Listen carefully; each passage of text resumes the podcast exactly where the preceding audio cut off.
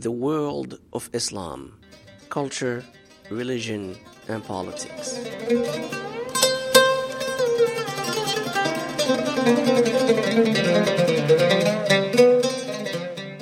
Welcome to the World of Islam podcast. Thank you for taking the time to join me again as we continue discussing Sufism, or what is often called the mystical tradition of Islam. Today, I would like to highlight some of the practices and beliefs of those who adhered to Sufism once it developed into a more articulated vision of the world. It is important here to note that it would be a mistake to perceive Sufism as a homogeneous entity. It is more appropriate to speak of various Sufi orientations, and therefore we can say that there are some beliefs and practices that became widely accepted within most, though not all, Sufi orientations between the 10th and 13th centuries. Let's start by highlighting a general aspect of the Sufi vision, and that is the drive towards experiencing the divine. While the jurists and theologians strove to establish a framework that organized society according to what they viewed as God's will, and that set up the believers for salvation in the life to come, including the encounter with God in paradise, the Sufis sought an additional achievement, and that is to intensely experience the divine presence in this world, in the here and now. This is captured in the way they approached the issue of knowledge. We have seen in previous episodes that multiple debates occurred in the legal and theological circles about what means were adequate to comprehend God's revelation. We saw how a spectrum formed with, on one side, rationalists who gave human reason, aql, a highly privileged status in the process, and on the other side, traditionalists who championed the received traditions, naql, particularly the hadiths attributed to the Prophet. The Sufis, while not necessarily rejecting reason or traditions, arguably saw them as inferior to the knowledge of God that stems from direct experience of God, an experience that for many Sufis reached as far as union with God, ittisal. What are the implications of this framework for understanding revelation? Beyond naql, traditions, and aql, reason, the Sufi reading of the Quran was illuminated by the higher level of consciousness that stems from a deeper knowledge, ma'rifah, of reality. Therefore, Sufis were not satisfied with a literal reading of scripture, al-zahir in Arabic, the exoteric, but dug deeper into the hidden meanings in Arabic, al-batin, the esoteric dimension.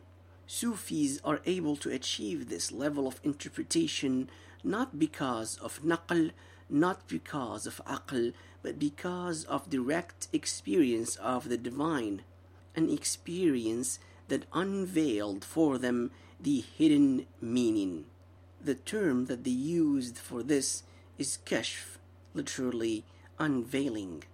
Thus, Quranic interpretation for the Sufis was tightly linked to the ability of the reader to have transcended the quote unquote normal existence. But how does one achieve this? Well, one has to undergo a long and difficult psycho-spiritual journey. Sufis, given the remarkable ability of many of their teachers to use metaphors, allegories, and parables as a teaching tool, have over the centuries proposed fascinating stories that seek to capture the what and how of this journey. One such story is a famous poetic parable written by a Persian Sufi poet by the name of Fariduddin Attar of Nishapur, who died in 1220. The title was Mantiq which is available in English translation today. In this long poem, Attar tells the story of a conference of the world's birds, a gathering through which they sought to find the king of all birds.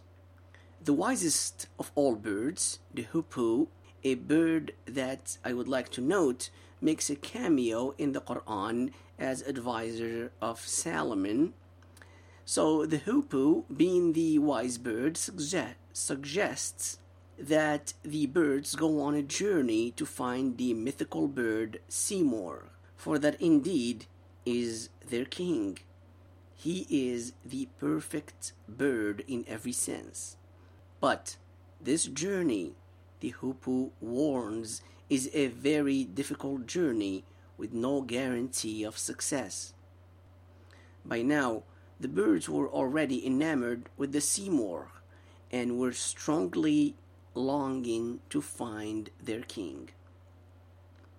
The long and arduous journey went through a number of valleys, each holding a different name Talab, seeking, Ishq, love, Marifat, knowledge, Istighna, detachment, Tawheed, unity, Hayrat, astonishment, Faghar, poverty, and finally Fana, annihilation. But not all birds made it. Many couldn't handle the adversities of the journey. At the end, only 30 birds made it. And when they gathered around the light of the Simurgh and entered into his dwelling, that's when they realized that they and the Simurgh were one and the same. For that is the secret of being. Once the birds looked at themselves in the mirror of the Simurgh, they saw themselves in complete terms, perfect terms, and they understood that they were all one with the Simurgh. Simurgh means in Persian 30 birds. By now, the birds all completely surrendered themselves in pure contemplation. They were now in a state of baqa, subsistence. So it is a long spiritual journey by a seeker, murid in Arabic, guided by a master, a sheikh in Arabic, or pir in Persian. This journey goes through stations, maqamat, singular maqam, and the seeker's spiritual efforts lead to advancement through these stations. The first being usually repentance in Arabic tawbah, and the last being annihilation in Arabic fana, with many in between depending on the Sufi school. Passing each one of these stations leads the seeker to experience a state in Arabic hal plural ahwal.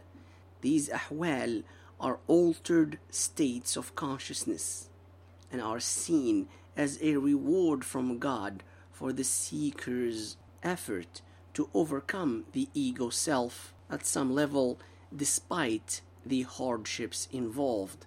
In Arabic bala.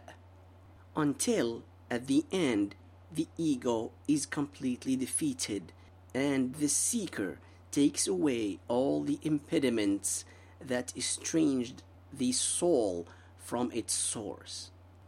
In these ideas, some listeners might rightly recognize the echo of the mystical traditions of other religions like Christianity and Judaism that developed within the frame and in interaction with the Neoplatonic ideas that originated with the Greek philosopher Plotinus and his followers, who wrote much about the notion of emanation and return.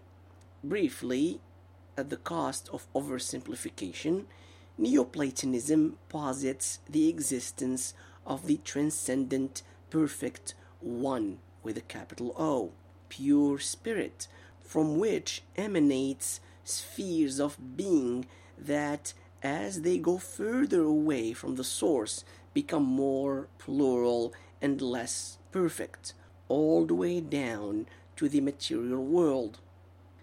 But this emanation also engenders an attraction back to the source. Therefore, human beings seek to free themselves from the material and to return to their source, the One. This worldview did not always live in harmony with other orientations within Islam, particularly the more literal minded among the jurists, despite various efforts at synthesis. The general view that came to dominate the world of Sufis was that the Sharia, adherence to the law of God, was the outer shell of the system that Sufis share with all Muslims, but the second layer is that of tariqah, the way, that is the way of the Sufis that takes the believer to a higher stage and leads him to the haqiqah, the truth of God. The Sufi way creates the friends of God, awliya Allah. This is a Quranic term. These awliya are the beloved of God, and God is their beloved. Importantly, Sufi thinkers would slowly construct a hierarchy of saints, a hierarchy of the awliya of God, with at the top Qutb al-Zaman, the pole of the time, who is seen as the one through whom God maintains the equilibrium of the world in a particular era. Other figures that also played cosmic roles included such awliya as the Autad, pillars, and the Abdal, the substitutes. Thank you for listening. Assalamu alaikum.